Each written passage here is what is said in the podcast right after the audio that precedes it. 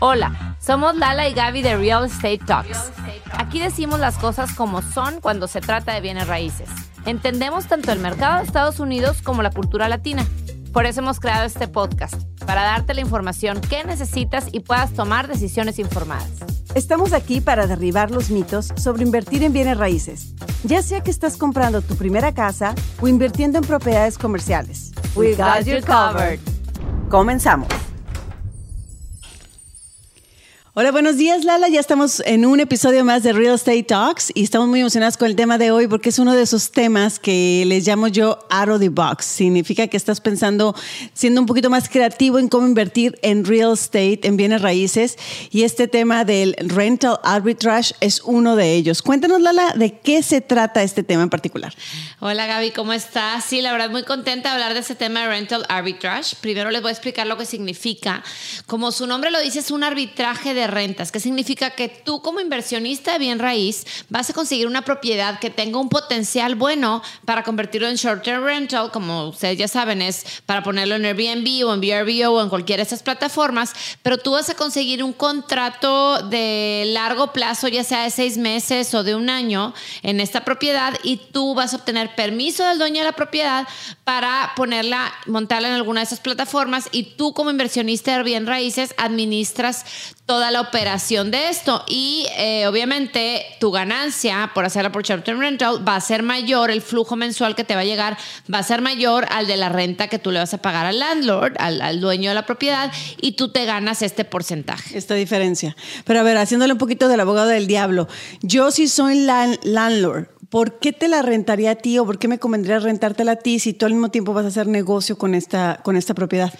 Mira, Gaby, hay muchas razones. Hay mucha gente que no tiene tiempo para andar administrando un Airbnb, un VRBO, porque pues eh, sí es una, algo que toma tiempo, operación, que necesitas dedicarle atención para que realmente sea exitoso.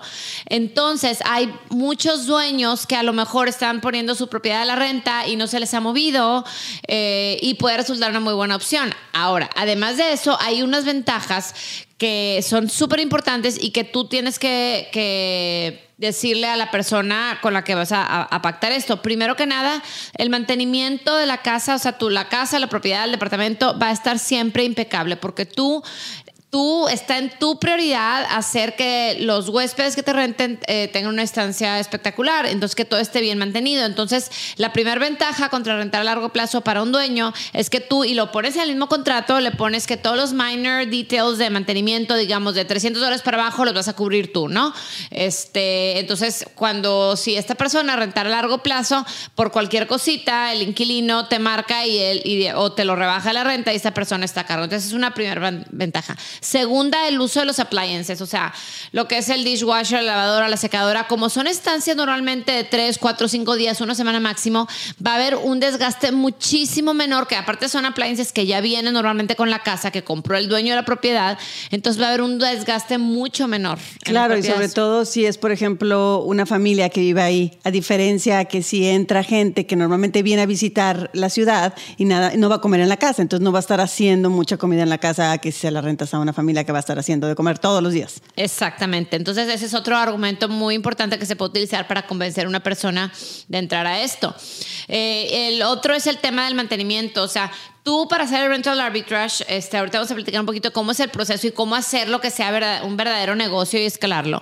Eh, tú vas a tener un pacto con una, con una compañía de, limpieza, preferentemente, no una señora que va y te limpia porque te queda mal, ya valió y se te cae tu negocio, sino vas a hacer un pacto con una compañía de limpieza que a lo mejor es un poquito más caro que tener una señora que te limpie o una persona que te limpie, pero eh, al final del día eso se lo cobras al inquilino y eh, van a hacer limpiezas profundas para la casa, ¿no? Cuando una persona renta, creo que tú me contaste el otro día que tenías una de tus casas de renta que te la habían dejado horrible. Una pesadilla, una pesadilla, porque tenían mascotas y obviamente pues tú como landlord no entras a la casa tan seguido, a menos pues de que se necesite una reparación grande, entonces no puedes tener los ojos en la casa.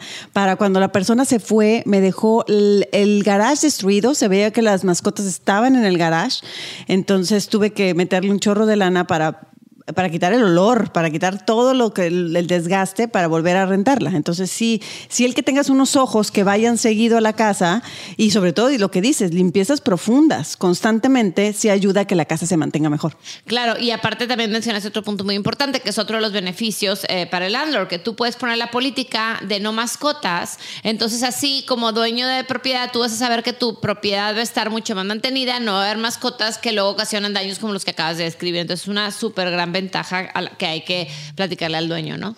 Y ahorita decías que el, proceso, o sea, ¿cómo te acercas? ¿Cómo empiezas esa conversación? Eh, no sé, ¿dónde los encuentras? ¿O cómo es como empiezas con este proceso? Mira, lo más importante aquí es conseguir hablar con gente, con los dueños directamente de la propiedad, no con un realtor. Y ahí sí no me mates, pero en general, como esto es algo out of the box, como lo comentaste, eh, la manera para tú convencer a la persona es mejor hacerlo directamente, no a través de un realtor. Aunque pasar el realtor se lleva sus comisiones a la hora que se hace la transacción, su comisión de renta, pero como son conceptos algo innovadores, eh, como que el realtor tradicional no está acostumbrado a ello y no necesariamente va a aconsejar al, al, dueño a esto, ¿no? Entonces, ¿dónde encuentra estos dueños? Hay plataformas, por ejemplo, hay grupos de Facebook donde la gente postea sus casas, le llama Sell by Owner, Rent by, perdón, Rent by Owner.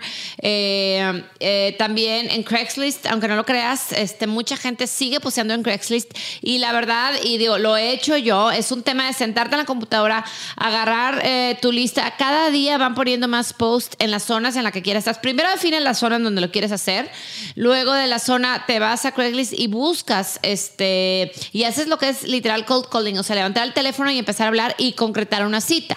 Obviamente en el teléfono no le vas a decir a la persona que tú quieres rentar esa propiedad para rental arbitrage. Lo que te va a colgar no va a decir eso que es. No, no, porque sí, es, sí es diferente. Tú hablas por teléfono, oiga, estoy viendo que está rentando esta, esta casa, me interesa mucho. Ah, sí, claro que sí, la puedo ir a ver Perfecto. Entonces ya haces la cita, vas con la persona y bien importante, cuando llegas a la cita, te tienes que presentar de una manera profesional.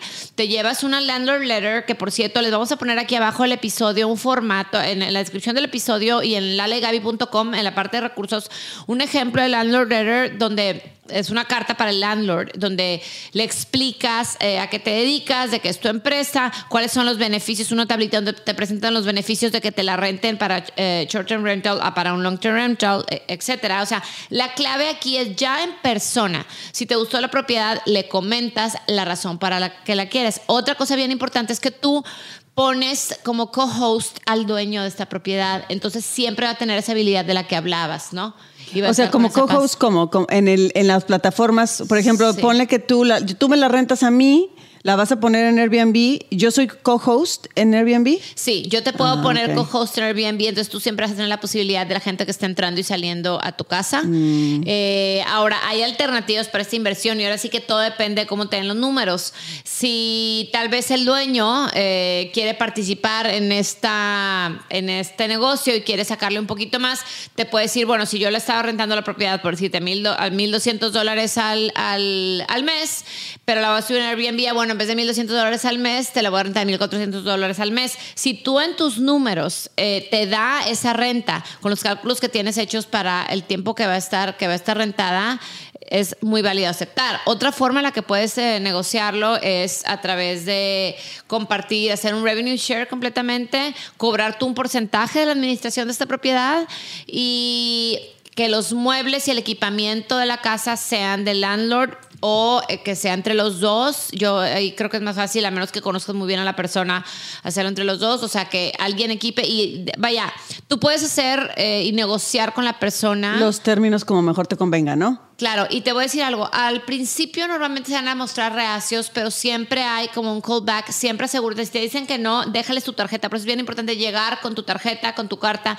porque pasa que después, está, o sea, ya no se les movió la propiedad, o se quedaron pensando. A mí me pasó una vez una señora que de hecho era Westlake, que era justo inversionista bien raíces, y me dijo, de entrada me había dicho que no, y me. Y, uh, X obviamente vio mi perfil de LinkedIn, se dio cuenta que pues no era pues a lo mejor alguien pues oportunista eh, y me dice, oye, ¿sabes qué? Me interesa, me interesa que volvamos a platicar ese tema porque si es algo que estaría yo dispuesta a considerar, pero como ella era inversionista, entonces quería hacer un tema de revenue share. Entonces es bien importante siempre poder leer al, al, landlord para ver cuál es su, su pain o qué es lo que más le interesa. A lo mejor si es alguien que no quiere batallar con la propiedad, te pongo un ejemplo eh, alguien de los que invierten, hay mucha gente aquí que invierte de otros estados, o sea, que tienen casa aquí, pero que no, viven aquí. Es una excelente opción para esas personas. Claro, yo creo que ahí el punto importante es hacer la tarea antes, ver en todas estas páginas de Silo o de Credlist cuánto tiempo lleva la propiedad enlistada. Si ya es una propiedad que lleva dos meses, significa que a lo mejor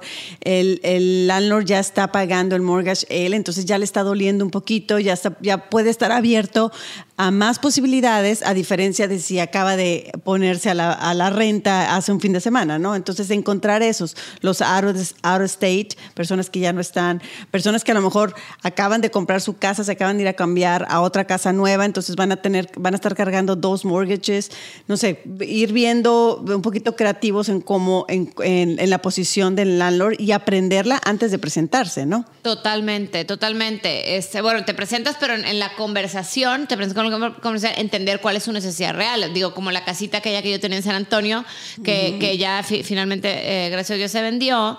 Eh, yo hubiera estado, pero súper abierta con tal de no tener ese tema, porque mi core, yo no me dedico exactamente a, rentas este, de, de, corto plazo ahorita.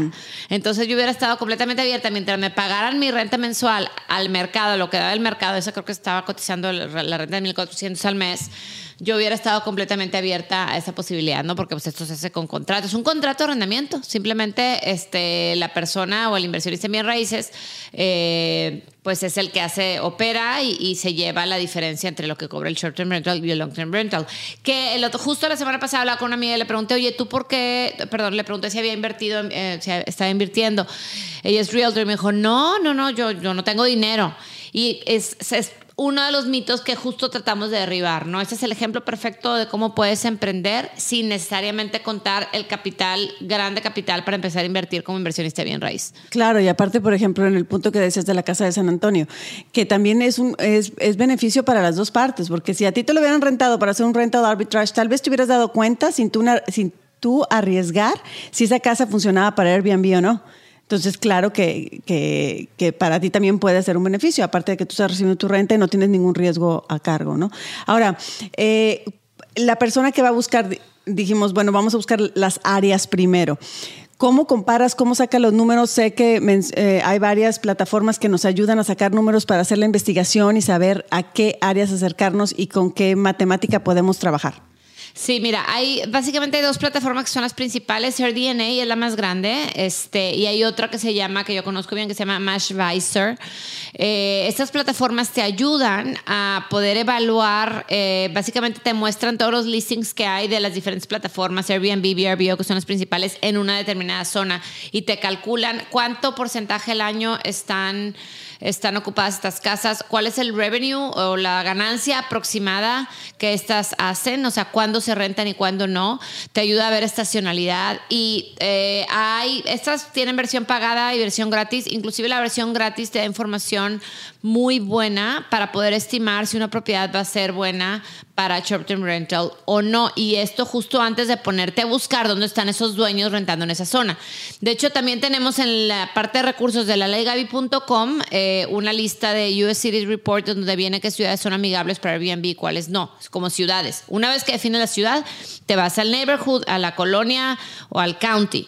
Y luego de ahí del county ya te haces tu cold calling y es, y, o sea, ya que lo haces con uno, lo haces con otro, para que esto verdaderamente sea negocio, la idea de esto es irlo creciendo a 4, 5, 6, 8, 10 propiedades sin tu dinero y puedes inclusive, yo tengo una amiga que de hecho fue la que me introdujo este concepto, que ella gana 4 mil, 5 mil dólares libres al mes haciendo esto, digo, ya tiene dos años haciéndolo. Ella tiene gente en Filipinas, hay una plataforma que se llama Upwork, eh, donde puedes contratar a gente pagándole un poco, un poco menos, o sea, eh, más económico. Ella tiene alguien en Filipinas que lo tiene haciendo todo el cold calling. o sea, ella le enseñó, mira, te metes a Craigslist, buscas este neighborhood, esta es una me gusta, este, y habla, habla, habla, habla, habla, habla, consigue las citas, y luego ya la consigue las citas y ella va y hace todo lo demás. Entonces, claro, lo presencial, lo que es necesario en, ser en persona. Es correcto, es correcto. Aparte, algo bien importante, además de esas plataformas, a veces tenemos la misconcepción que, no sé si lo dije bien, el mi Spanglish, eh, sí, que para hacer arbitrage, para hacer short-term rental, tiene que ser una zona turística, y eso es una, un gran mito. Claro, puede ser de acuerdo a, las necesidades del área, ¿no? A veces, por ejemplo, dicen hazlo cerca de un hospital porque puede haber enfermeras que te lo renten. O existen estos digital nomads ahora que la gente viaja de ciudad en ciudad porque ahora puedes trabajar remoto después de la pandemia, una de las cosas buenas que nos dejó la pandemia. Otro, tipo que, otro tip que quería mencionar que a la hora de estar haciendo la búsqueda de las áreas es que ciertas, ciertas regulaciones tiene cada ciudad, también ciertas regulaciones tiene cada asociación de vecinos. Es muy importante que se fijen en la asociación de vecinos porque a veces las ciudades es friendly con los Airbnbs, pero a lo mejor la asociación de vecinos tiene peros. Entonces, eh, es algo que a lo mejor incluso el propio dueño, como nunca lo ha hecho, no sabe. Entonces, es importante hacer esa tarea antes. Sí, qué bueno que lo mencionas, porque primero la ciudad y tienen la guía de US City Report que está en, los recursos lalegay.com. Les vamos a dejar el link abajo. Segundo, te vas al neighborhood que tú veas, busca, como dice Gaby, algunos hospitales, universidades, centros de convenciones. O sea, hay mucha gente que viaja por muchas razones, además del tema de placer. No tiene que ser al lado de un lago, o sea, o del rancho, ¿verdad? Este, entonces te vas al neighborhood. Luego ahí te vas a nivel county, te vas a la página del county si viene algo, y normalmente en el county buscas HOA, que es HOA, este, y ahí te vienen cuáles son las, perdón, mentira, el, el STR, el Short Term Rental, te vas a ver cuáles son las regulaciones para STR. Y luego, ya que veas la propiedad, te vas al HOA a ver qué regulaciones tiene y qué reglamento interno, ¿no? Este, claro, claro, y hay unos que a lo mejor te dicen, no te, no te puede funcionar para Airbnb, para siete, Short Term Rental, que son siete días o menos, pero a lo mejor te puede funcionar para Corporate Rental, que son 30 días o más. Entonces es importante hacer toda esa investigación antes de acercarte. A la hora que ya consigues la propiedad, que ya convences al dueño y que vas a empezar, hay unos como pro tips también que es importante considerar. Si puedes conseguir, sobre todo si vas empezando y no cuentas con el capital, si cuentas con un capital suficiente y puedes sacar un, eh, vaya, y puedes asociarte con alguien o tú hacerte todo el staging, adelante. Pero si no, si puedes encontrar una propiedad amueblada como para empezar y para irte probando y para agarrar experiencia, es buenísimo. Segundo, si tú tienes a alguien, algún amigo, alguien de confianza que ya se dedica al tema short term rental, invítalos a asociarse contigo para tú ganar credibilidad al principio de la experiencia que traes, ¿no? Claro. Claro. Una cosa que quería mencionar que mencionaste al principio es lo de lo del realtor en relación con los contratos. Quisiera aclarar que para la búsqueda, eh, hacer los términos y todo esto, a lo mejor no es necesario que tengan el realtor y totalmente de acuerdo porque ellos a lo mejor no van a estar pensando y tratando de ah, llegar a todos los landlords a ver quién se anima, ¿no? Entonces eso ya te toca como, como business owner. Pero a la hora de hacer los contratos y hacer los términos, ya que estén los términos, sí recomendaría, aconsejaría que estuvieran todos los documentos en orden, todos los contratos en orden para que se protejan las dos partes, el landlord y tú como, como la persona que va a ser el rental arbitrage. Claro, también, de hecho vamos a tener aquí pronto una persona para hablarnos de seguros. este, el tema de seguros, sacar un seguro especial para el tema de short term rental y todo eso tú se lo vas a decir al dueño para que se quede como con esa paz y con esa tranquilidad. Eh, volviendo al tema del staging, ya que, ya que estuviste de acuerdo, ya que firmaste el contrato, ya que vas a entrar a hacer la casa, hacer la propiedad Airbnb ready, que es que le vas a cambiar la chapa a una a una de clave para que sea, se pueda manejar desde lejos eh, y que vas a meter todos los muebles y vas a hacer el staging precioso para tomar tus fotos y que tengas este, muchos, muchos views y muchos requests para que, quedarse ahí. Es importante programarte para hacerlo en un solo día, para que tú tengas a una persona. Siempre se aconseja tener a alguien de mantenimiento y conseguir a alguien que le puedas pagar por hora, porque ya que tengas un portafolio más grande, la idea y la clave en esto para que realmente sea negocio está en los sistemas, como en este en cualquier negocio. O sea, establecer sistemas que a lo mejor tú dices, pero una propiedad, bueno, pues yo hago el booking, yo hago esto, mi esposo me ayuda a cargar las cosas, pero si tú lo que quieres es hacer de esto un negocio y quieres escalar, tienes que ir pensando siempre, al principio está bien para tú aprender, pero tienes que ir pensando cómo igual también puedes contratar a alguien que te haga toda la atención de los huéspedes, que puede ser alguien en Latinoamérica, en este en Filipinas. Es que yo menciono mucho Filipinas porque hay mucha gente que trabaja para real estate y ahí te lo ponen en su descripción en Upwork haciendo este tipo de este tipo de de tareas, ¿no? Una vez que tú las dominas. El staging, tener a alguien de mantenimiento que ya tengas una, un, fee, un fee por hora de lo que haga, entonces, y que sepa que en cualquier momento que pasa algo, porque es bien importante cuando está ahí la gente en la estancia, si hay algún tema que esa persona esté lista para ir a, arreglarlo, ¿no? Entonces son otros tips importantes. Simplemente tratarlo como un negocio, ¿no? O sea, simple, es un negocio. Ah, y, y, bueno, también vas aprendiendo y a lo mejor cosas tienes que hacerlas tú al principio, como en cualquier otro negocio, y después poco a poco ir haciendo, creando estos sistemas para que sea escalable y así pueda convertirse en algo que pueda dar un income que valga la pena, ¿no? Claro, aparte que es un camino perfecto porque tú eventualmente vas a, al tener ya un portafolio y al tener un ingreso que aparte de la flexibilidad y todo que esto te da, vas a entonces ya poder calificar para un préstamo y luego irte moviendo y hacerlo con una propiedad tuya. claro, que es ahí hay todavía más margen de utilidad. Totalmente, totalmente, totalmente. Bueno, pues ahorita con esto ya estamos cerrando este capítulo. Quería recalcar las dos cosas que mencionaste, Lala, de los recursos que están en el, en el link aquí abajo, en la liga abajo de la descripción, pero también se pueden meter a lalegabi.com en, en recursos. Y una es la carta que van a presentar al landlord, al dueño de la propiedad, que ustedes pueden personalizar. Y la otra son las ciudades que son más friendly con short-term rentals para hacer más Airbnbs, que también está ahí como parte de los recursos que quieren meter y bajarla y utilizarla. Y bueno, pues este, terminamos este tema, continuamos con más la próxima, en el próximo episodio. Yo soy Gaby Proctor. Y yo soy Lala Elizondo y esto es Real, Estate, Talks. Escucha un episodio nuevo de Real Estate Talks cada semana. En tu plataforma favorita para escuchar podcasts. Ponte en contacto con nosotros en lalegaby.com.